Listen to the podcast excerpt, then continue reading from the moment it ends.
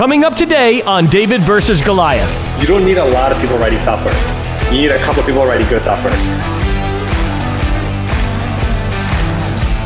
We're so far ahead that like the companies trying to do what we do are like four years behind. Iron Man sucks! Welcome to today's episode of David versus Goliath, a podcast dedicated to helping small businesses leverage technology to not only help them compete against their large competitors, but win. Your host is currently the CEO of Anthem Business Software, a three time Inc. 500 recipient, and a serial entrepreneur with a passion to help small businesses everywhere find, serve, and keep more customers profitably. Please join me in welcoming your host, Adam DeGraide. Hey everyone, it's Adam DeGraide with the David versus Goliath podcast. Welcome. Today's guest is going to be Ahmed Elsamadisi. I hope I'm pronouncing that properly. I think I am from Narrator AI. Should be an awesome interview. We're going to learn a ton about this technology. Also, don't forget today's episode is brought to you by automatemysocial.com where you can automate 90% of your business's social media in seconds and never have to think about it again. Stop paying thousands of dollars to have somebody do your social media for you. Have it automated by automatemysocial.com. We, we use it at Anthem Software. We use it at David versus Goliath podcast and a bunch of my other businesses. It has been revolutionary and life changing. And its best part is it's only $250 a month per business. And uh, if you sign up today, you get a discount as well too, up to um, you know 20% off, which is fantastic. Check it out at automatemysocial.com. And by the way, if you're an agency or a social media manager in a business, you can sign up as well too.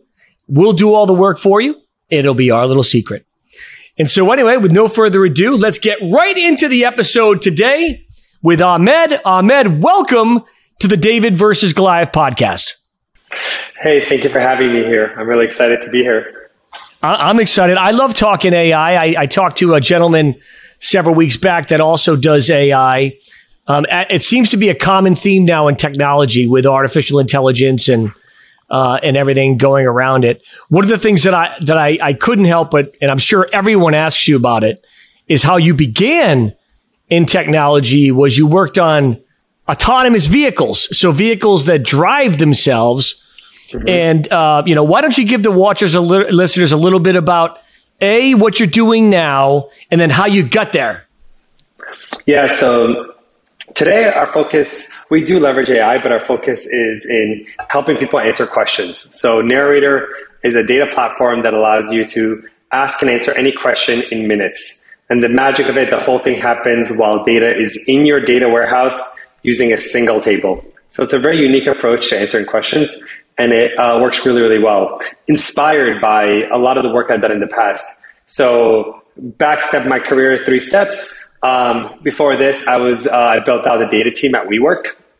So got to build out their infrastructure, grew the team. So a lot of fun stories there. And then before that, I did AI for missile defense, uh, tracking discrimination, really dealing with fast moving objects going out of space and inside and what do you do there. And before that, I was in self-driving cars. And self-driving cars in 2010, which is, if you guys don't know, like where a lot of the cars initially started from, known as the DARPA Urban Challenge. And I spent a lot of time again working on tracking and um, and localization. So where does a car? How do you know where it is? How does a car know how to navigate the world with error, with uncertainty, and really make it that um, experience that we have today. Uh, you know, uh, I, I, I am not a big fan of self driving cars yet. I think it's going to take. I love the feel of holding the wheel and driving it myself. I, I have a, I have a lot of cars, and uh, and I enjoy driving them. And I, have re- recently driven a. Um, I rented a Tesla when I went uh, to uh, Oklahoma City, and you know you have the option and I couldn't bring myself to try it. You know, in your experience, I mean, how safe is that really still to this day? Is it safer than letting a human drive for real? Um, it's safer than a lot of humans. So, like, think about it this way. Um, that's the best I'm, thing. I'm, that's the best thing anybody's ever said. It's safer than a lot of humans. Yeah, because that's the point, right? The point of self-driving car is not to compete with the elite driver who's alert and aware and like is focused. It's to help with the tired driver who's driving for four hours and is like, okay, like I want to get there, but like I'm not as focused because I'm exhausted. And those drivers make so much more mistakes. And all you have is a someone, a vehicle that's looking around. This is actually the same thing in narrator. When we think about answering questions, like we don't want to replace your intelligence to answer the question. We actually don't want to like just give you, we don't give you an answer. Like, we don't, we're not like, hey, X matters. You'll be like, off. I need to do my job. I need to think about it. What do you know? So what we do is think about these things as augmenters, like really an ability for you to, if you're driving and a car is coming from a really weird angle and it's moving at fast speeds, that you don't feel like the computer can see that much easier than you can. And the computer can start alerting you, even if it's just flashing, look at your mirror. Like, think about just something as simple as what we had with like blind side detection. Like you're in the mirror, yeah, the totally. light turns on, it's nice. It's helping you and it's minimizing the worry that you are as a driver that like if something out of the ordinary happens, um, you'll be you'll be aware because like just those ability to notice those things is just a lot higher. And in narrator, we do the same thing. Like you might see something and you might see like this big. This is so much better than this. And narrator's like great. Like you could start there, but let us just kind of give you more guidance where the fact that like your business has changed over time and that might be better in aggregation, but that's really driven by the early customers. And nowadays, it's actually the opposite. All these small things that you're likely to make mistakes in, computers can really just check all of them much faster and tell you what's important without you having to actually go in and do that work. So it's never yeah. going to be that replacement. You know, it's it's funny because I I build software for a living myself as well too, and uh, and it really is designed to enable and help highlight areas of strength, cover areas of weaknesses. But back to the car thing, and we're not going to stay in this all the time. I promise you this, but I'm just thinking about it because I get I buy the new I bought a, a few new cars, and they all have these settings that won't let me go into another lane without letting the blinker know that I'm going to go on the other lane. So if you just, if you're driving down the highway and you start to take a left, it'll go, it'll try to pull you back. That drives me crazy, that stuff. And so I'm always shutting that stuff off. I go back to the dealership and said, I don't want any of this stuff on.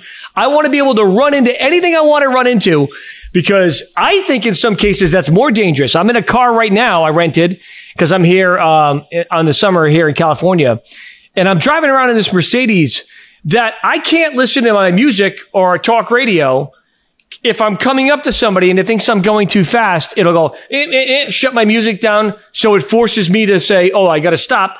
I was stopping anyway. So I, I, I think one of the things that's frustrating to people in general is that technology is great, but when it's tried to be forced on you too much, I think it, it becomes a detriment in some ways. It can actually be do the exact opposite of what we intended it to do. Not that narrator does that. I'm not yeah. saying that. Well, I'm saying in just a case of self-driving cars in this awareness system of like, oh, you're an idiot. You're going too fast. You need to slam on the brakes. I mean, and then the brakes will lock on you. It's crazy when I'm driving totally fine. And that's so I would say that's shitty software. like that's my point. That's like, my point. Not all software is created equal. Yeah, yeah, yeah. Like I, I, wouldn't say that's the problem with the intelligence of a car. So we have this thing all the time in narrator as well. Like here's the funny thing.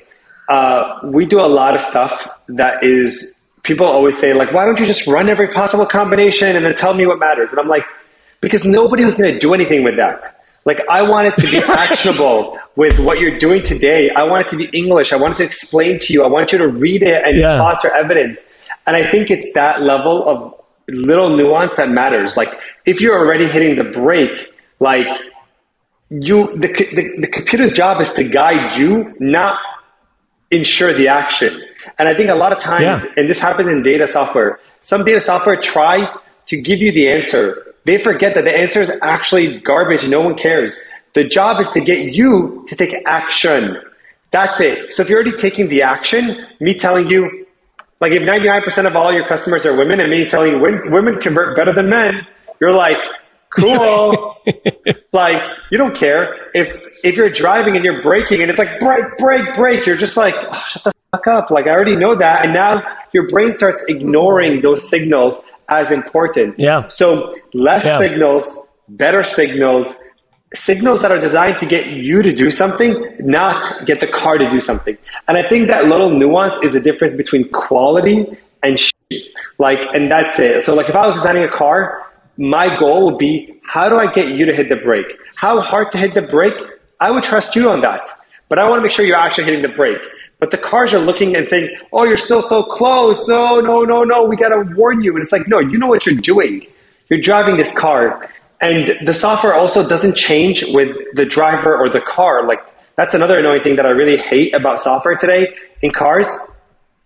If you're an aggressive driver, or like my dad used to race cars in Egypt, and like he can measure distances much, much safer than an average person.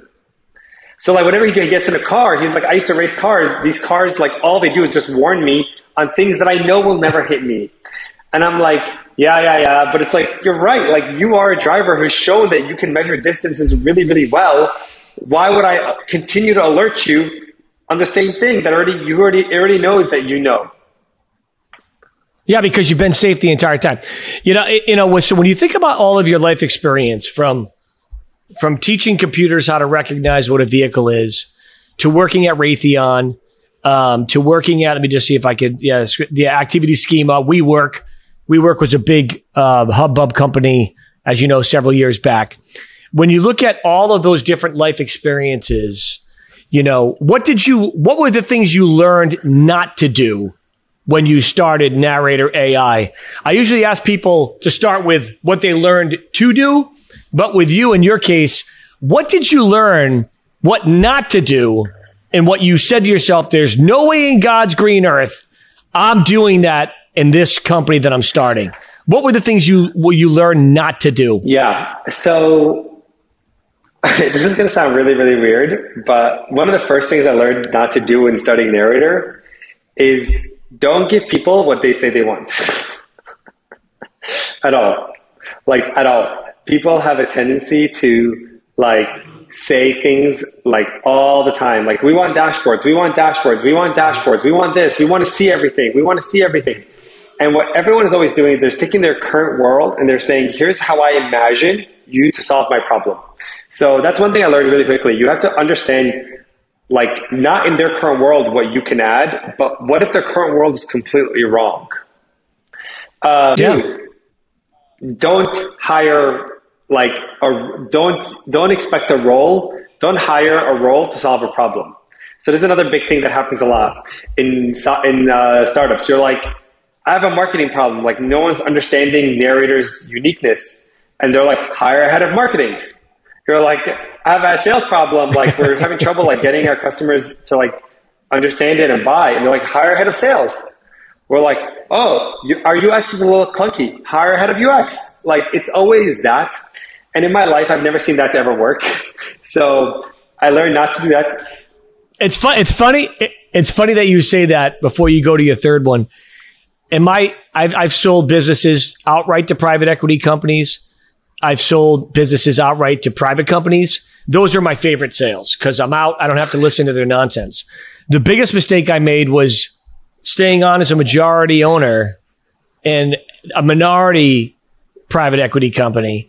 And their only solution was to hire Harvard grads and and people from Harvard and Yale. I mean, and no offense to anybody who's graduated from Harvard or Yale, but in my experience, they were the worst employees I've ever had in my life. And to your point, director of sales, director of this, director of that, and they ruined the business because they had no life experience in really running a startup and what it really Yeah. meant. Well, I so it's interesting that you say that. And by the way, if if you're hold on, if and if you are those people that I've worked with in the past, you know who you are. I still love you as a human being. You're wonderful people.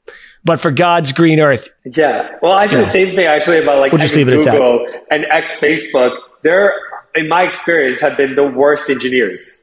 Like, it's like you forget that Google, like these people who are ex Google aren't the ones who built Google search. They built, they did nothing for like No. three years and they have no idea how to like get done. And they're just like, oh, like at Facebook, we were like, we like to like meditate in our belief our this feature is going to get built. And I'm like, that's because you had no deliverables for like six years. Like, let's go. So I really, really don't like that. Um, but uh, so you, you, you're trying to tell me that deep meditation for three and a half hours? This is a funny story. This is a true story, Ahmed. I came in one day to my sales office. I am not lying to you. And I've got two out of my five sales guys doing presentations. The other two are sitting there and they're on, they're, you know, working, clearly working some follow up and doing some emails. And then I look under the desk and there's a dude, literally socks and shoes off, comatose under my desk, just like this. So I, I looked around and they're all like, nobody knows what to say, right? So I bring the guy into my office. I'm like, hey, so and so, what, what the heck were you, were you doing in there? He goes, oh, he goes, I, I do 20 minute meditations, uh, every two hours because it helps me become more productive. I said, okay. Well, first of all, it's kind of weird to do it in the middle of the office, number one. And that's not how this works. Like you can meditate at home before you come to work. You can meditate afterwards. You can meditate at lunch. You can absolutely do all that stuff you need to do. But during the day, you got to get on the phone. You got to call someone. You got to be presented to someone. No meditation is going to help you unless you close deals. He was the worst producer, never sold anything, but nobody meditated. Ahmed, better than my man who was trained in that culture, which was fascinating that you mentioned the culture of, you know, meditation is, is great. Don't get me wrong. I love meditating, but actually, if something has to be sold and something has to be built, like hammers and nails yeah, and I, going. That just that, that personality of getting need. stuff done is just something that like you don't see in larger companies, and you don't see that this person has never learned that. Um, I actually also don't hire. I, another things that I I also made. I probably went too far in this one. I decided to not hire a lot of people. So we don't, in Narrator till today, we have no product people and no designers. and you would think that that oh would be boy. a disaster. But, oh, and, and no managers of, no just managers. Nobody who's, uh, we don't hire anyone whose entire job is to manage people and not do any work. So I'm definitely in the extreme case where I just found that like I work better with people doing work and executing. So like product people whose job it is to communicate, to like, to write complicated specs, come up with ideas that the engineers have to implement. Like engineers are not dumb. We treat, sometimes we treat engineers as this like, oh, the engineering resource. You need to give them tickets in bite-sized chunks and they need to have like very detailed explanations. Like those are again bad engineers. Hire good engineers and be like, hey, good engineer, like solve this problem for the customer. And like they can come up with ideas. Design systems are already, you can buy design systems that oh, make oh, yeah. your things looks beautiful. You don't need someone coming up with a brand new box every two hours. Like there's stuff out there. You can just use it. So I just found that a lot of these things, just focusing on hiring people who actually were, were good at doing jobs and wanted to do the job and thought and did work. So my, I'll give you I think my, my, my one of my role models. But hold on, hold on, hold on, because I'm I'm actually over here on my break, and my, uh, and my producer's going to yell at me. So what I need to do is I need to take a break, and when we come back, we'll finish your thought. You're with Ahmed. You're with your handsome host Adam DeGraide. This is the David versus Goliath podcast. Here's a very special message from our corporate sponsor, sponsor AutomateMySocial.com. Stay tuned. Do you own a business? Do you have or need a social media presence? If you are like most businesses, you spend either no time or too much time and money on your social media strategy, spending thousands of dollars per month only to get mediocre and inconsistent results. This leads to frustration and, in some cases, sleepless nights. Introducing AutomateMySocial.com. Automate 90% of your social media and never have to think about it again. That's right. Automate your business's social media posting and strategy like forever. Automate the essentials and customize only what's needed. Save time, save money, and get better results with AutomateMySocial.com. Our patent pending technology gives you the ability to automatically create your social post and distribute them immediately, like in seconds, across all your social media platforms. Stop the madness of paying someone to create, post, and manage your strategy, and let our software do the work so you don't have to. Oh, and if you're an agency or social media manager, you too can let our software do all the work and you can get all the credit. It will be our little secret. With AutomateMySocial.com, you can have it all. It's easy to use, never complains, and never ask for time off or more benefits. See this amazing new software application at AutomateMySocial.com. If you own a business or manage client social media and want to save time, energy, money, all while increasing your return on investment, then let's get this party started at AutomateMySocial.com.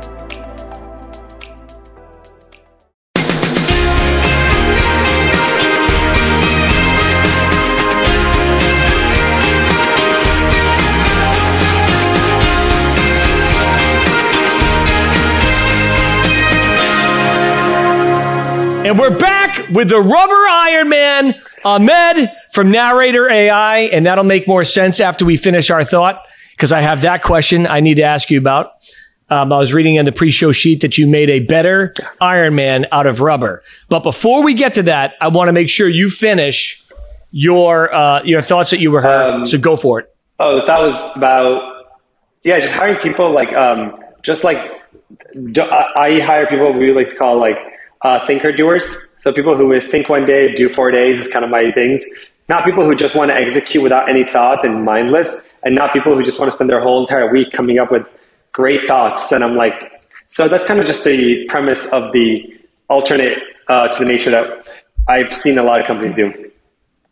You know, it's it's a it's a principle that I learned years ago from a gentleman named Eustace Wolfington. He invented uh, car leasing. So imagine that your your claim to fame is you invented the car lease, which is, yeah. as you know, one of the most profitable things and made cars more affordable to people, right? Well, what's fascinating about it is he taught me the principle of think, feel, do, which is what do you want people to think? What do you want them to feel? And then most importantly, what do you want them to do? So in every aspect of building your business, you have to ask yourself, well, what do you want your employee to think? What do you want them to feel? What do you want them to do? Then your employees need to think, in doing this on behalf of the customer, what do we want the customer to think? What do we want them to feel? And more importantly, what do we want them to do? It works in sales. It works in product development. It works in training and recruiting and mentoring people.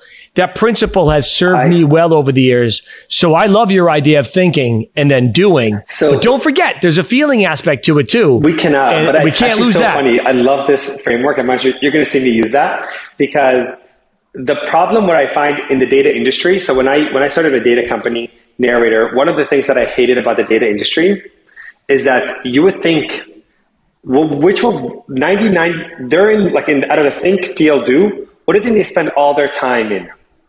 Thinking. No, they don't.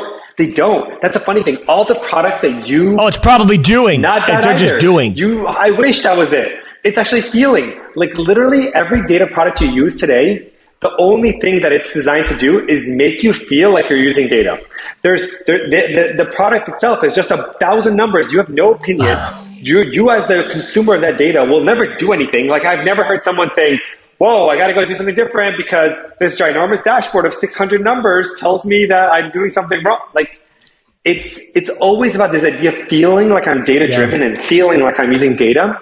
And when I, I, in a narrator, we decided to actually do the opposite. We're like, the goal is to get you to act, which is do something, and the goal is to get you to think a certain way. So we do a lot of work. We're not like we're not a we're not just a tool. We're very, we have a lot of opinions in how you should think about data, how you should think about your questions, how do you think about your customers, and the tool itself is guiding you toward that direction and helping you do something. Like not do something is look at data. No, no, take an action to change their customer behavior. That's great. And that's where we focus. And that's kind of separation from the let's just feel for all days. It's like I want to feel data driven.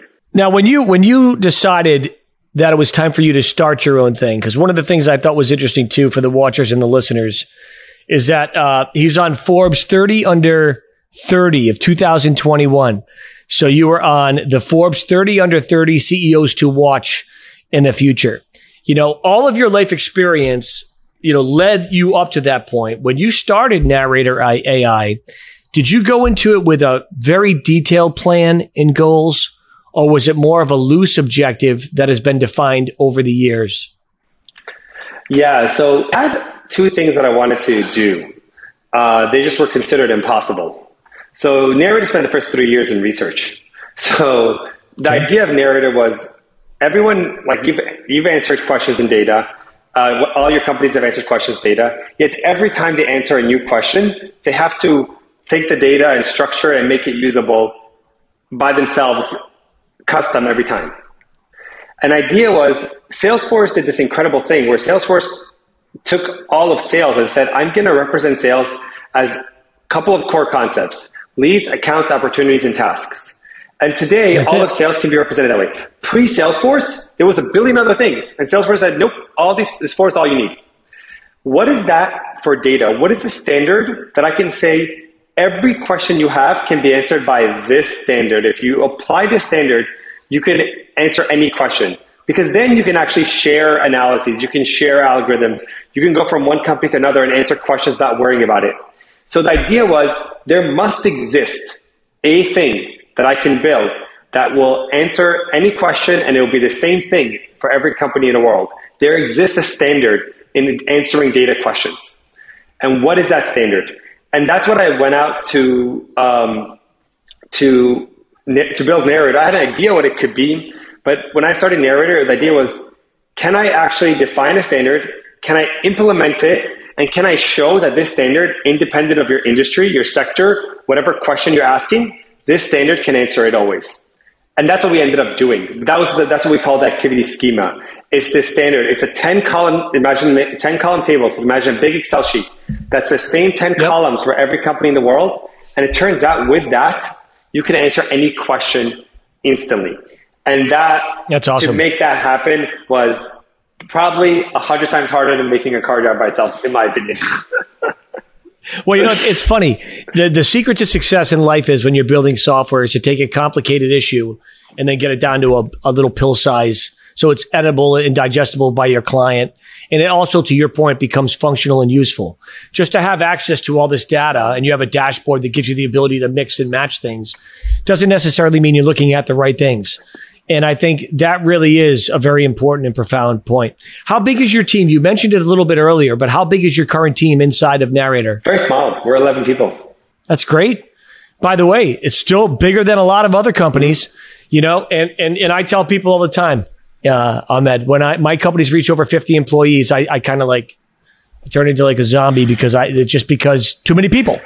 But, you know, the most I've ever had in any business I've ever run is 180 and that's a small company. Mm-hmm. The funny thing is, but it's a big company. Like when you have that many human beings, you're dealing with like 5,000 people because you got their wives and their spouses and their husbands and their kids and their, you know, grandkids. And then they get their illnesses and the sicknesses and you got.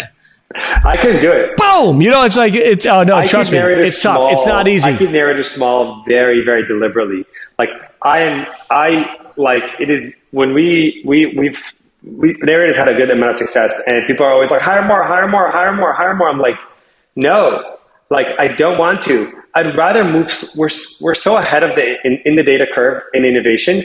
We're so far ahead that like the companies trying to do what we do are like four years behind. Like Amplitude and Snowflake just yeah. tried to do what we do. Well, you can move. Bit. You can move quick. You can move quick because you get a lot of employees. I sometimes ask myself, why the hell does Twitter need 4,000 customers? I mean, uh, employees. What could, what could those people possibly be doing? So Twitter's pretty simple. I'll tell you something. You do a comment and a hashtag and you post it. You post an image. You post thing. Yeah, I mean, yeah, maybe you have corporate relations. Maybe you have a few other these other things. But four thousand people. I got news for the watchers and listeners. Ninety percent of those people do nothing. Absolutely nothing. So I at Raytheon, I once got pulled into uh, one of the, uh, the president of the entire uh, integrated defense systems, and um, I got told this one thing that was epic.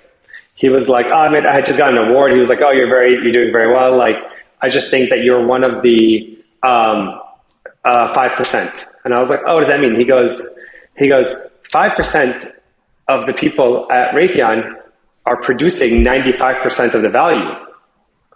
And I was like, interesting. He's like, yeah, it's just 5%. And I was like, what do the other 95% do? He goes, they make us look like we're a big company. That's exactly right. that's it. Uh, that's exact. By the way, I'm, I'm convinced.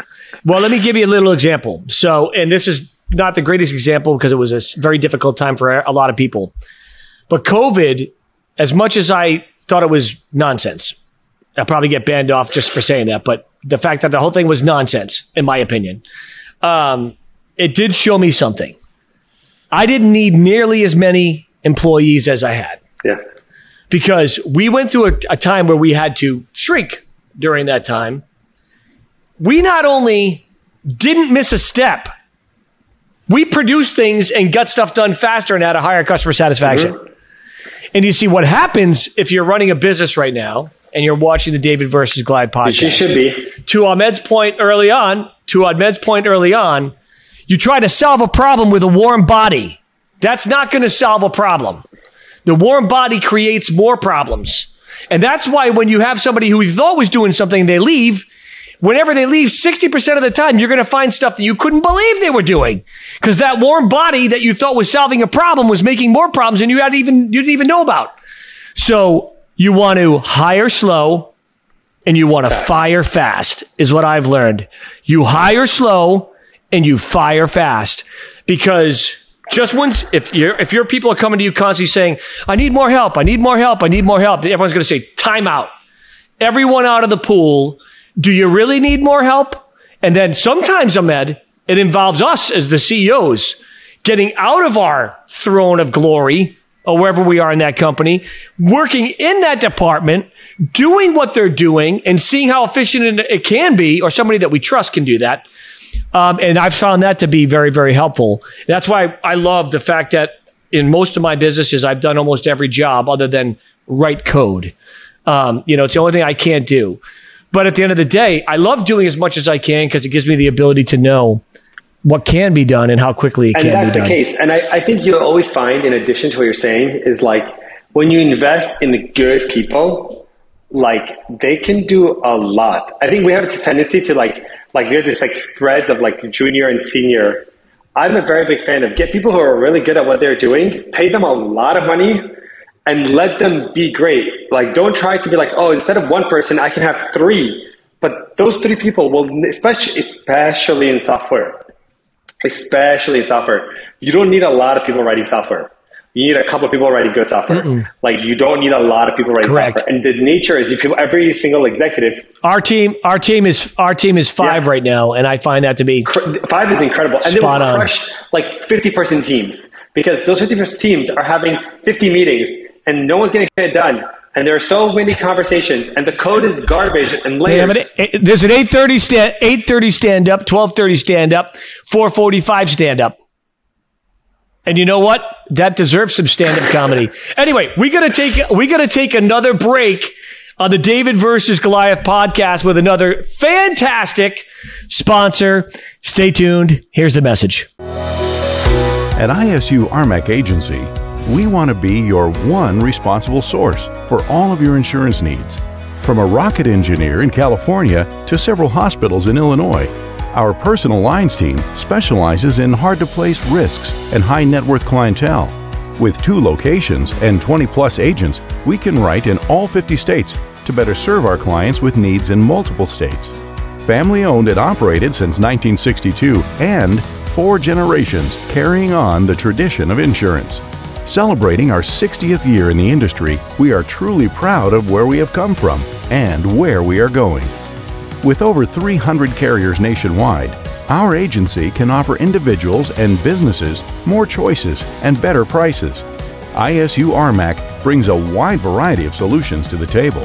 For more information, visit us online at www.isu-rmac.com.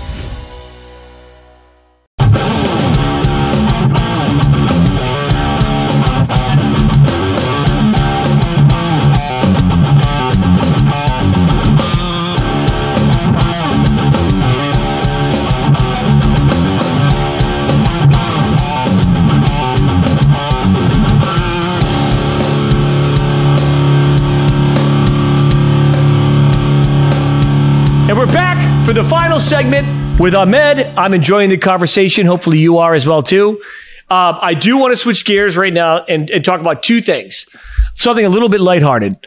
On your website that I was reading about you before you came on, it says that you made a better Iron Man out of rubber. Mm-hmm. What does that so, mean? Okay, so here's the problem with Iron Man. Iron Man sucks. Um, and there's many, many reasons why Ironman sucks. One of the biggest reasons is that it for Ironman to walk like in the street, it's using the same amount of energy as if Ironman is walking through a wall. Mm. And that level of animation, like if you, when you actually build, go to build real Ironman, what happens, you have to predict the leg motion and you have to walk and you have to move the entire thing to move. It's also very heavy and dense, which means you need a huge power source. In the movie, they invent a nuclear reactor that fits in your thing, but in reality, you don't have a nuclear reactor. I'm wearing a circle. I'm wearing a cir- circle in iron in, in in honor of Iron Man. Iron Man sucks. so, but it's true. So there's so much energy used in Iron Man, and it's so inefficient. And then when you have these ginormous thing, there has to be a cooling system to not have the person in Iron Man overheat and die. So you're talking about a very this heavy, not movable, highly energy inefficient system because it's made out of it. So Iron Man has a bunch of benefits. One of the benefits is super strength and being able to move things. So it turns out what you can do is rubber is elastic. Yeah. What that means is that if you wear a rubber suit and it's like open, when you're walking, it's zero energy because you're just uh, stretching the rubber. But rubber, if you pressurize it with like, imagine like liquid nitrogen, which is pretty much, imagine a big paintball gun, and you put that much air pressure, as you know from your car, that can apply a lot of pressure.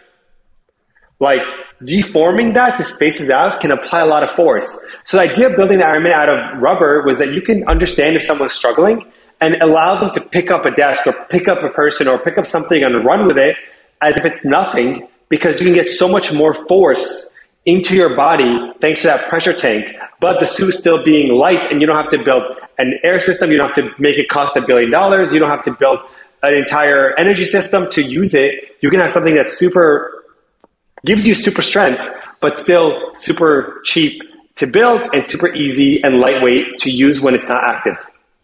Wow. That's like Elastigirl on the, uh, whatever the heck that is. What is that? What is that called? The the Incredibles. I don't know if you've ever seen that one. You have Elastigirl, and then you also got the Elastic guy that's in the uh, Fantastic Four, Rubber Man. One of my favorite, one of my favorite uh, cartoons of the old, and you, I guarantee you don't even you've never heard of this. Have you ever heard of the Mighty Mighty Heroes? No. Exactly. You got to look it up after this. to be fair, I didn't. There was chicken. hold on, hold on. There was ch- chicken. I guarantee ninety nine percent of the people watching this show have no idea what I'm talking about. Chicken Man, and then Diaper Man was the best. His superpower, he had a diaper on. He flew around. He whacked people with his little, uh, you know, his little uh, baby bottle. it was the craziest cartoon ever that I was raised in. Half of my uh, mental insanity, I'm convinced, comes from the fact that my parents let me watch a thing called Mighty Mighty Heroes with a guy named uh, Chicken Man and Diaper Man. But anyway, I digress. Uh, one of the last topics I like to talk about is courage. You know, you think about all of your experience, you know, going from autonomous vehicles to Raytheon working in the government to, to WeWork to now being one of Forbes 30 of 30 people to watch, under 30, under 30 CEOs to watch. You know, I don't care what your past experience has been.